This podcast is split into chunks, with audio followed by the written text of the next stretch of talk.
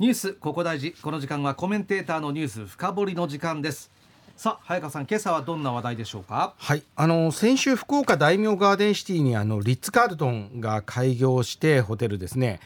まあ今年の天神ビッグバンはちょっとねこれでちょっと一段落なんですよ。はい、で今日はあの目を博多駅の方に変えて博多コネクティッドの方を話をしたいと思います。先ほどもねちょっと話がありましたけれども、はい。はい、まああの博多コネクティッドっていうと。えーと、博多スターレーンがあったの跡,、跡地ですか、はい、に高さ容積率の規制緩和を受けたビルが建ったっていうね、うん、そうなんです。あの去年8月に開業した博多イーストテラスっていうビルなんですけど、はい、1階にあの1階にノルウェーのオスロにが本店がある老舗のカフェが入ってるんですけど基本あのオフィスビルなんで、うん、あのスターレーンの時みたいに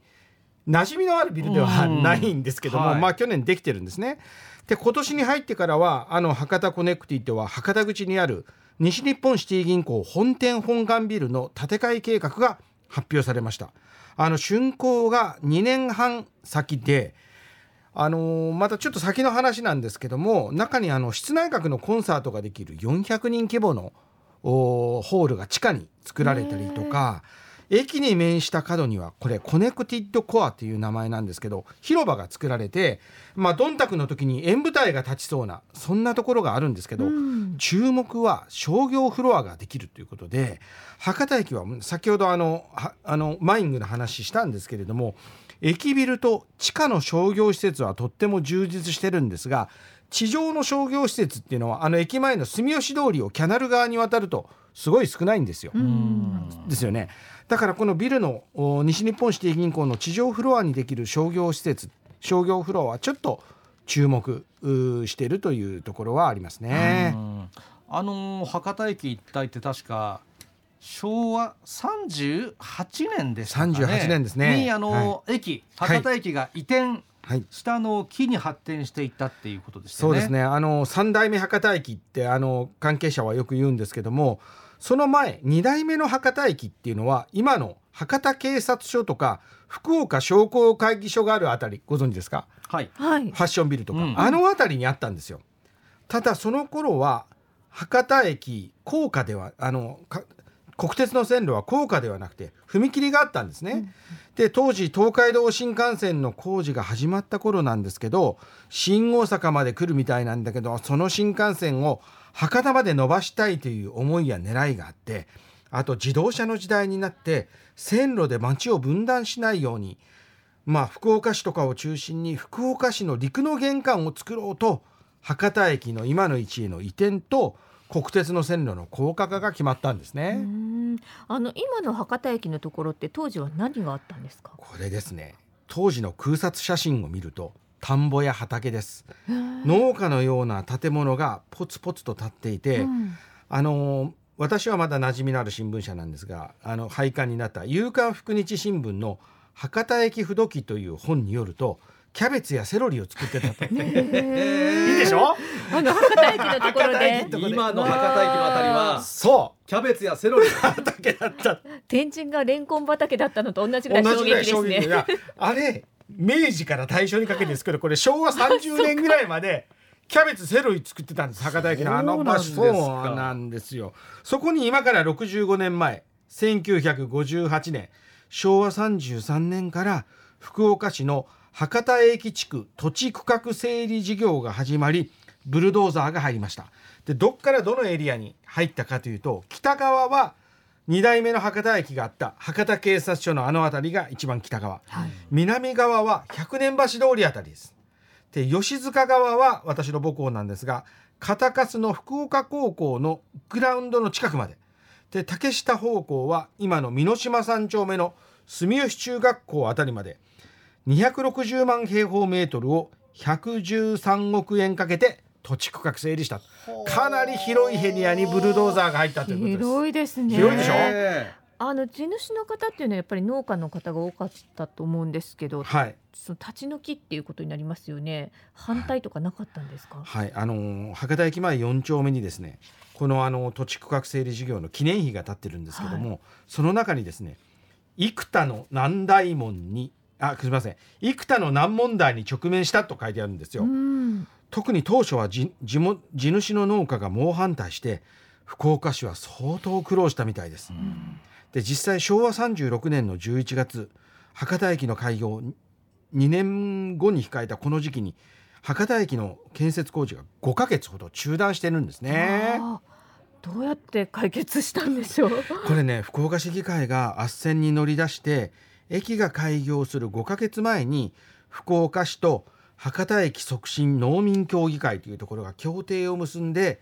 農地問題は実は円満に解決していくんですよね。えそれだけ反対してた人がいたのに、どうやってこう態度を軟化させることができたんですかね？これね分かりやすい話といえば分かりやすい話なんですけどその博多駅不土記っていう本によると、はい、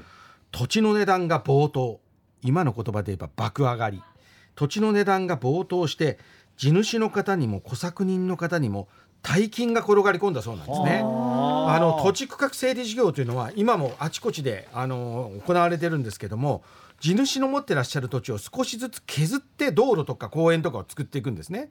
でそこで自分の土地が削られるっていうところに地権者の方は抵抗するんですよ。はい、で行政側は駅ができて、まあ、今の太白通りや住吉通りを作って公園も作りますから土地の値段は必ず上がりますというけれどもそこが信用されないんですね。うんただちょうどこの博多駅の土地区画整理が行われていた時期はちょうど日本経済の高度成長期で全国的に地価が上がっていくタイミングだった。で実際にこの博多駅でも売却事例が出て高値で売れたことが分かり足が言ってた通りなんだと分かって皆さん納得して土地を売却されていった。それで反対運動が解決していったということなんですね。ちょうどその時代背景もあったわけですね。あったんですね。うんで実際どの辺りの土地が売れて、うん。でそこにどんな建物が建ってったんですか？興味深いですね、はい。これね。これ本当調べてみたら面白かったんですけど、ええ。この博多駅の土地区画整理では保留地って保留するの保留地。はい。保留地が設定されていてそこが20ぐらいあったのかな、うん。売れていくんですけれども一番最初に売れたのは筑紫口側の今の合同庁舎の脇にある日本経済新聞のビル。これが売れたのが1962年の11月。ありますね。あるでしょ、はい。でその4ヶ月後これが決め手になったと言われます。博多駅の正面の保留地が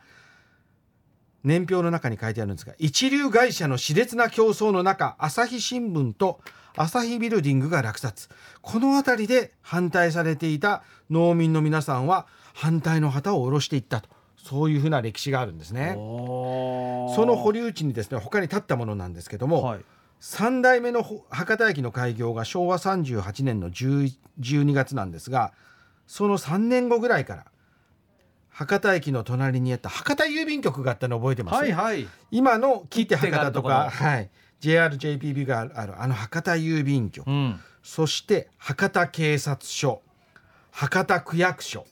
あのこれはもともと2代目の博多駅があったあの跡地に、はい。博多警察署や博多区役所が建って。そして筑紫口側の福岡地方合同庁舎。今の第一合同庁舎ですね。旧博多スターレーンの蓮向かいこういったものがこの保留地に立っていったということなんですね。結構観光庁が多い感じですね。そうですね。そうなんです観光庁ばっかりなんですよ、うんあの郵便局もね当時は役所でしたので、はい。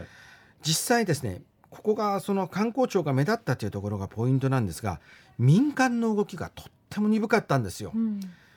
まあ、お二人に昭和45年1月に撮影した朝日新聞ビルと太白ビルの写真をお見せしてるんですけれども これ再開発を始めてからもう12年経って博多駅が今の位置にいな位置に移転して6年経ってもこの状況です。どんな感じですか？はあ。これ昭和45年で私が生まれた年なんですけど ああの博多駅からちょうど太白通り側を見た写真で、はい。あの朝日新聞のある福岡朝日ビル、はい。あの茶色いビルあれはドーンと。毛がドーンとあって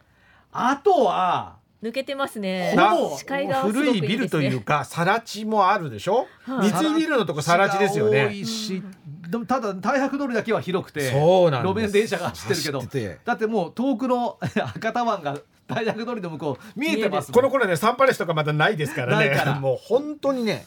はあの朝日新聞のビル以外はほとんどたビルがないという状況なんですよ。で実際ですね博多駅は先ほど紹介した今の博多駅地下街と高架下のマイングとかは比較的元気だったんですけれども駅ビルにはですね開業時に入居していた百貨店がすぐ撤退したりホテルも営業休止になったりと非常に博多駅自体が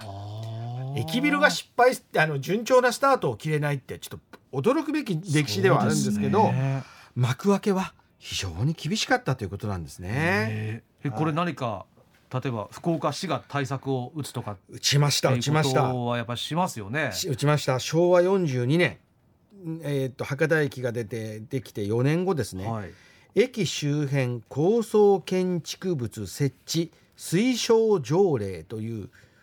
ものを施行施行して、うん、ここに進出してきた企業、まあ、ビルなどを建ててきた企業に固定資産税の優遇などのインセンティブを持たせたということなんですよね。これもまさに今展開しているあの博多コネクティッド。そうですね、ね、似てますよね、うん、あの土地区画整理と今は高さや容積率の緩和という、再開発の手法は違うんですけれどまあインセンティブ人参をぶら下げて民間の進出を促したという点は非常に似てますね、うん、でこの対策はうまくいったんですかこれ。うまくいきました。あの皆さんが皆さん人参に釣られたかどうかは確認できてないんですけども、うん先ほどこれ昭和45年の写真なんですけどその翌年昭和46年に今の西日本シティ銀行福岡シティ銀行の本店あの磯崎新さん設計の、はい、あの本店が翌年に正駅の正面に立ちます、うん、その近くに住友生命のビルもあるんですけどこれもその翌年に完成します。そしてこの頃山陽新幹線が博多まで伸びますよっていうのが決まって昭和48年に串口側の駅ビルも着工します、うん、新幹線が来るということを追い風に福岡市が主導した、えー、博多駅地区の基盤整備はスタートから10年以上経って民間がどんどんどんどん進出するような状況になっていたということなんですよね。今は新たな博多コネクティッドの再開発の最中なんですけど今のこの再開発もこの65年前の土地区画整理があったからできたわけでまあ今の発展ぶりを見ると当時苦労された市の方々ちょっと留飲を下げてらっしゃるんじゃないかなというふうに私は調べてみて思いました。へいやちょっと面白いですよ。この写真はね特に昭和45年の写真私も見て衝撃でした。この抜け感が抜け感が改めてだからちょっと今度からこの朝日ビルを見る時のこう気持ちは変わりますね。これがもう裏返したんですもうね、うん、起爆剤最初だったんだっていうのをね。はい、えー、という、えー、早川さんのニュース深掘りのコーナーでした。